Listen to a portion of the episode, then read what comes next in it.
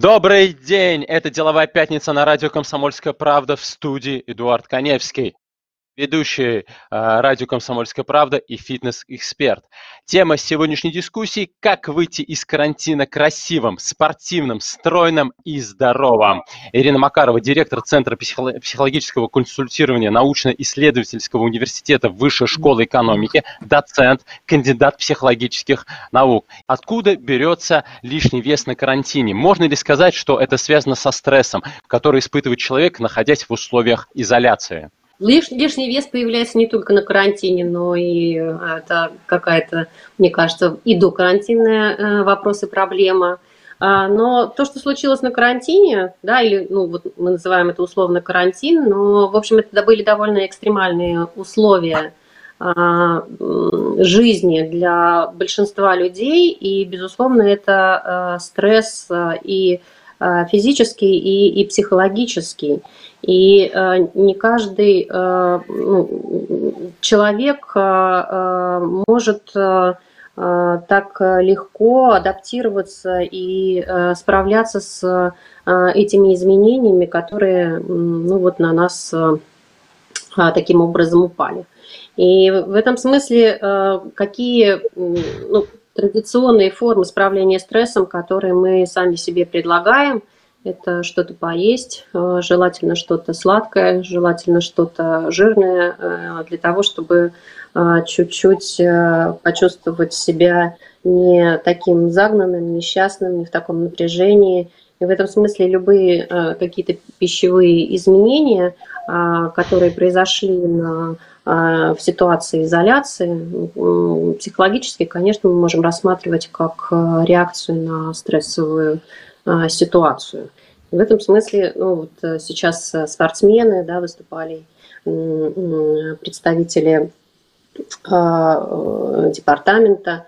А, ну, все так очень весело и бодро, но по моим ощущениям, да, я занимаюсь психологическим консультированием, но не каждый человек, находясь на изоляции, сумел сохранить достаточную степень физической активности – и э, справиться с э, тем напряжением эмоциональным, которое ну, вот мы все в той или иной мере переживаем. Ну а почему Поэтому они не справляются? А почему они не справляются? Это хороший вопрос, почему они не справляются. Ну, во-первых, потому что, э, смотрите, один из самых, мне кажется, таких серьезных стрессовых факторов, которые а, поразил всех нас, это э, ситуация а, непонятности, неопределенности и а, неясности, в том числе по срокам, когда все это будет закончено. И в этом смысле, ну, мне кажется, что не просто большинство людей, а практически все люди оказались в экстремальных условиях, и как раз а, мы испытываем определенный дискомфорт и переживаем эту стрессовую ситуацию. Это скорее понятно и естественно, чем противоположная какая-то э, ситуация, когда мы сказали бы, что вот человек так прекрасно справился с этой изоляцией, он занялся спортом, его форма стала Э, намного лучше. Он вышел из карантина бодрым, красивым, э, довольным собой. Но это скорее какая-то э, фантастическая ситуация. Если кто-то себе смог такое организовать, ну это мне кажется, интересное событие. Можно привлечь психологов, ученых для того, чтобы они попробовали понять, как этому человеку удалось. Большинство из нас выйдет. Все-таки ну, сложно. Я спешу представить спикера. Ольга Витальевна Засеева, кандидат медицинских наук, ведущий эксперт в сфере эстетической медицины. Скажите, пожалуйста, а как вы справляетесь со стрессом вот в данной ситуации глобально? Это занять себя чем-нибудь. И вот, в принципе, мы, мы заняли себя работой, это, конечно, тоже потребовало определенных усилий, потому что, эм, ну, мы сколько-то там, 20 лет мы ходим на работу, у нас выработалась уже эта привычка, для формирования привычки. Нужен 21 день, а тут нас, хоп, посадили, значит, не, на, на карантин, поэтому вот мы боремся с стрессом тем, что мы э, занялись э, профессиональным образованием.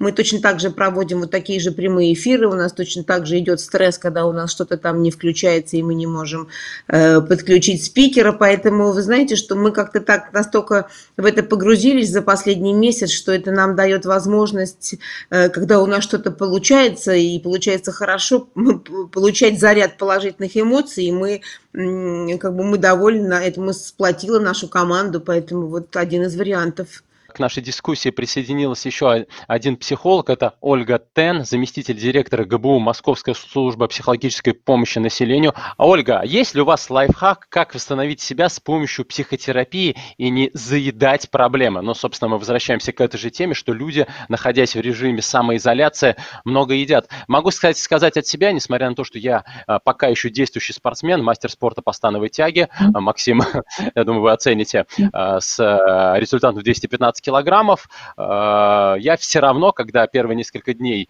э, сидел дома, действительно появилась какая-то пагубная привычка все время подходить к холодильнику. И, э, ну, казалось бы, я человек дисциплинированный, я 26 лет суммарно занимаюсь спортом, при этом холодильник стал моим лучшим другом. Что тогда говорить действительно о людях, которые не привыкли заниматься спортом? Вот поэтому, пожалуйста, Ольга, есть ли какой-то лайфхак? Ну, я думаю, одно, один такой лайфхак вряд ли есть, конечно, с одним, а, так скажем, упражнением невозможно объяснить или дать. Если было бы, было бы все так просто, наверное, мы бы как раз и не ходили к холодильнику.